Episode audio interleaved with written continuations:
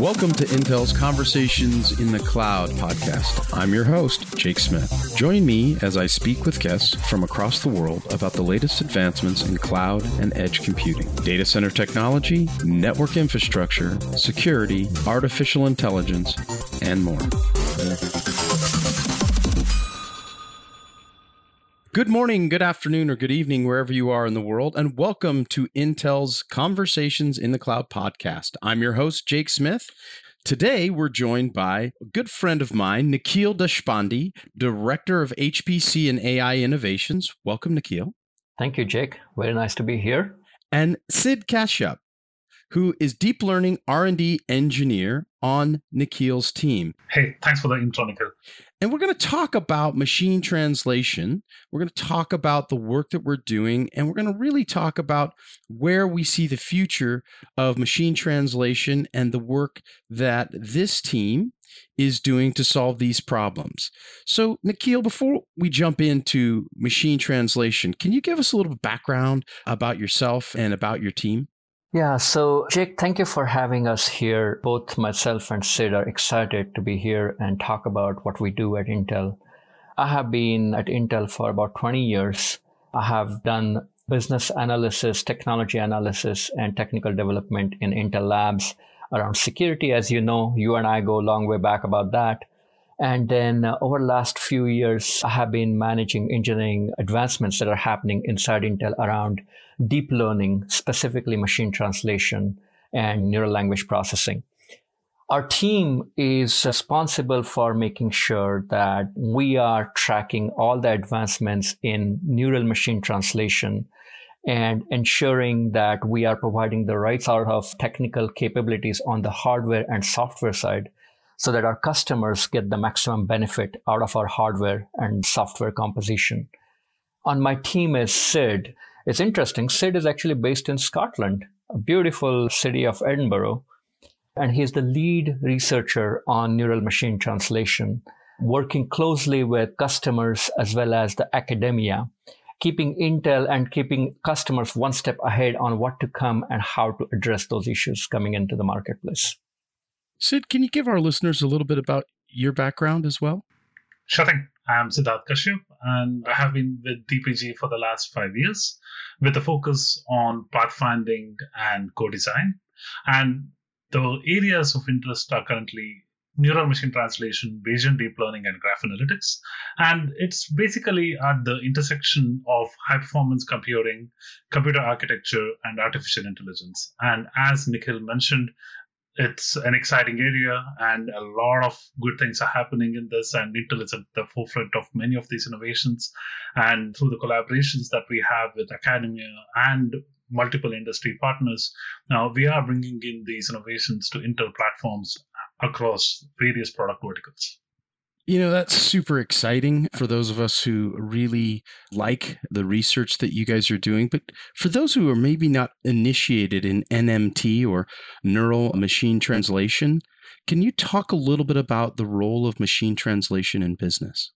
Yeah, I think, Jake, that's the right way to start thinking about this because whatever we do at Intel, we want to make sure that it is adding value to our customers. It is providing them a significant business advantage.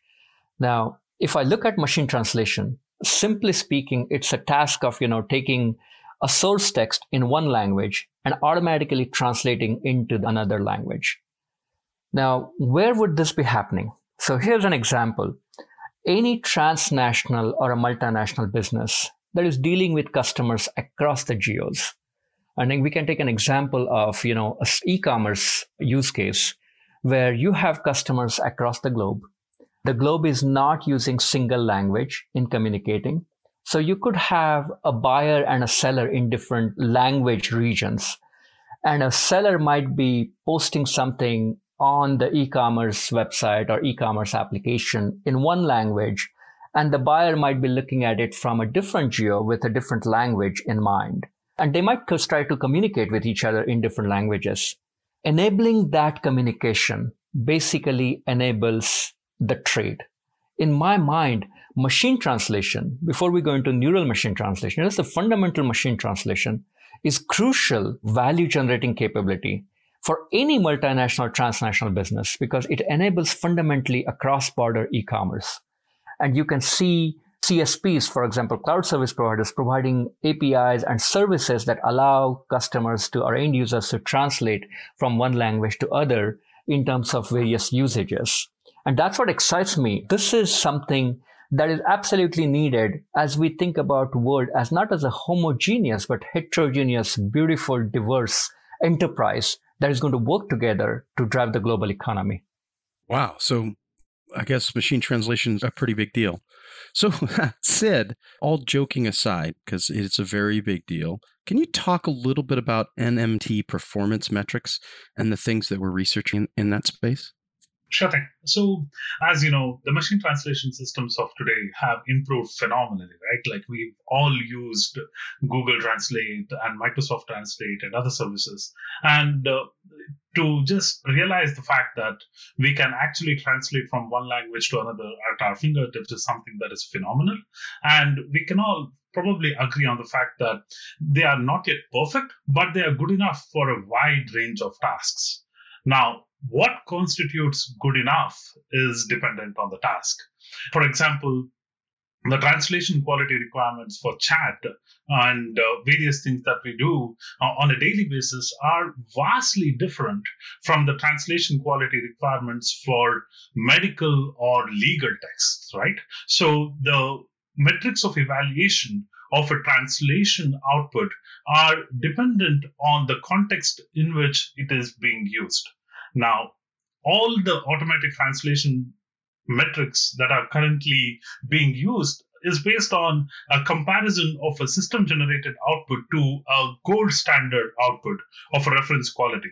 Now, one such quality metric that has been used predominantly by the community is called BLEU. So it's spelled as B L E U and pronounced as blue for the most part. And that's an acronym for bilingual evaluation understudy. Now, which suggests that it is not as good as a human translator, but a substitution, and the name understudy gives the clue. And the idea behind BLEU is that it not only just counts the number of like translations to a golden reference, but it also pairs with like what's called as n-grams to match the translation.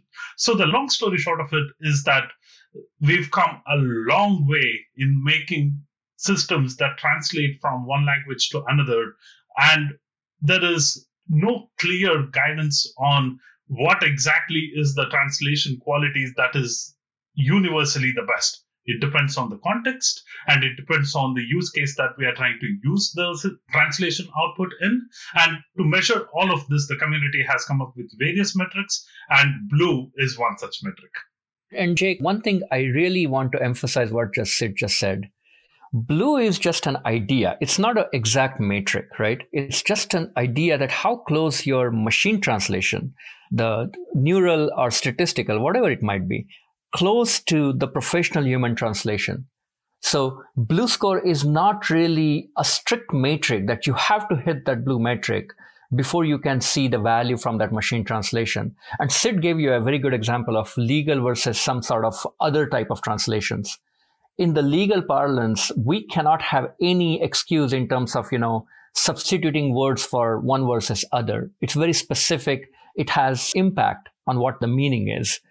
So we will need a high BLEU score there because we want to make sure that your quality of translation is almost equal to as if some human actually went through this, which is professional in that the target language and actually translated. On the other hand, if you are looking at use cases that are non-legal, you can actually get pretty good translation, even if your BLEU score is not actually skyrocketing.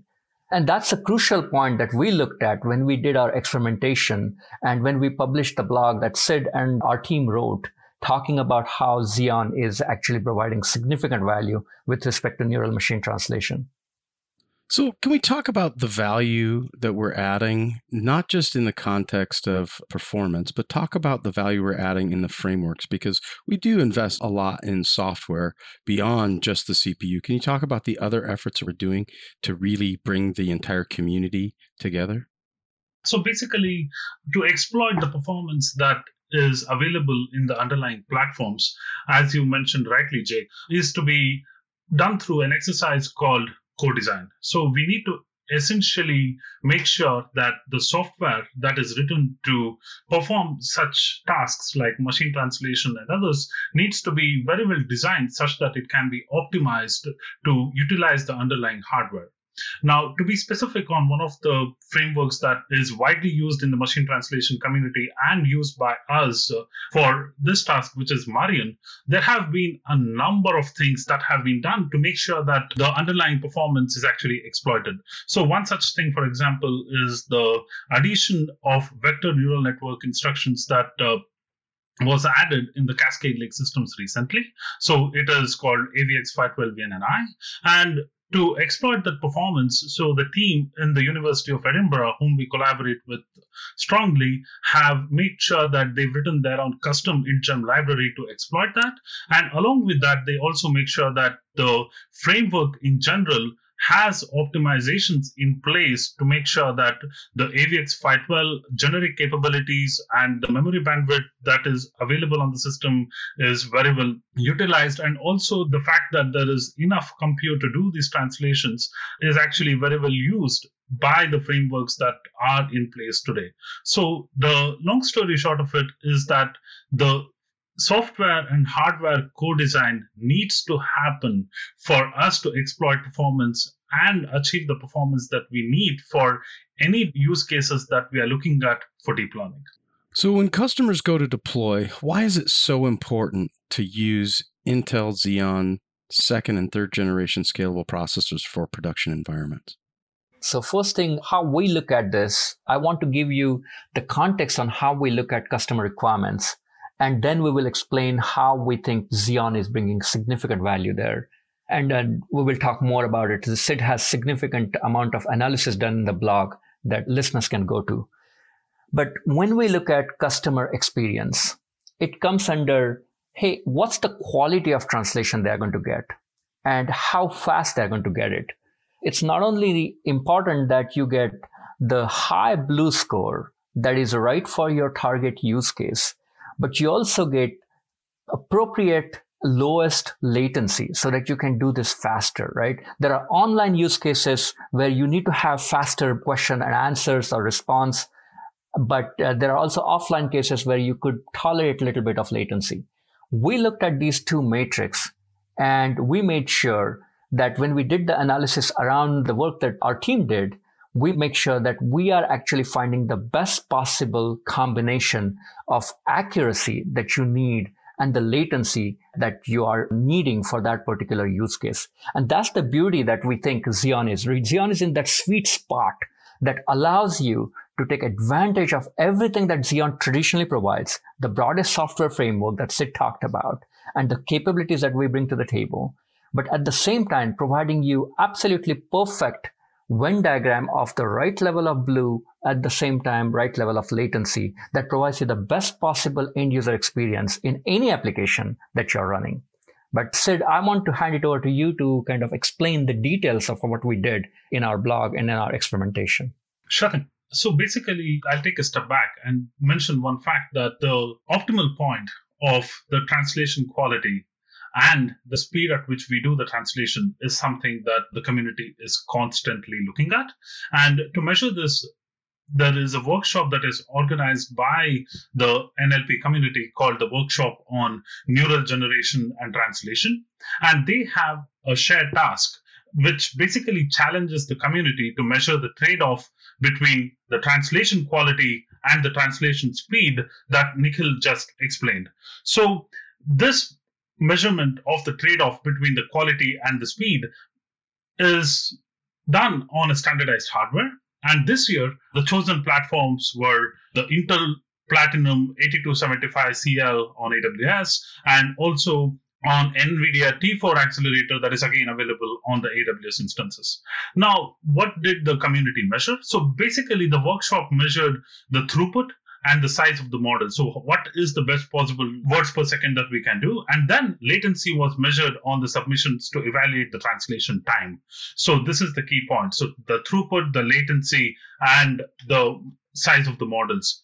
Now, the latency results on the Xeon systems that were submitted by the University of Edinburgh, led by Dr. Kenneth Heafield, showed that the results on Xeon were 2.64x better than the competitor platforms. Now, the submissions also broke the 10 millisecond barrier, which has been quoted to be the metric for real time deployment. Now, this is a key fact. Breaking the 10 millisecond barrier on Xeon allows various business use cases to deploy real time translations onto their business logic. And we've also showcased that the submissions have 2.64x better latency than the competitor platform. So there is no need, for example, to offload onto an accelerator when we just want to do translation from one language to another. And both of these put together basically provide a template for us to utilize Xeons to not only achieve the best performance in terms of latency and also throughput because of the fact that we remain competitive both on throughput and on latency. And it also provides the ability for us to basically tie everything together tightly onto the business logic. Now we can see the value proposition, right? So the business logic can reside along with the deep learning logic. And ultimately, we have a system that is available that allows us to deploy machine translation under any real time constraint that the business has. Well, you know, that's the beauty of Xeon, and that's why we're so excited about the product line. But, you know, our listeners need to learn more and will want to learn more. So, where can they find out more information about machine translation services from Intel? I think there are a wide variety of information that is available on exploiting Intel hardware to achieve the best performance. So I would recommend listeners to take a look at the reference that has been put up in the description of the podcast. So that provides a template for anyone to utilize Xeon for best machine translation latency deployments. All right, gentlemen. The final question I like to ask every one of our guests can you give us a look into the future of NMT and machine translation? So I think uh, Sid actually hit on an important point, which is the combination of BLEU score, the accuracy, the latency, and the throughput.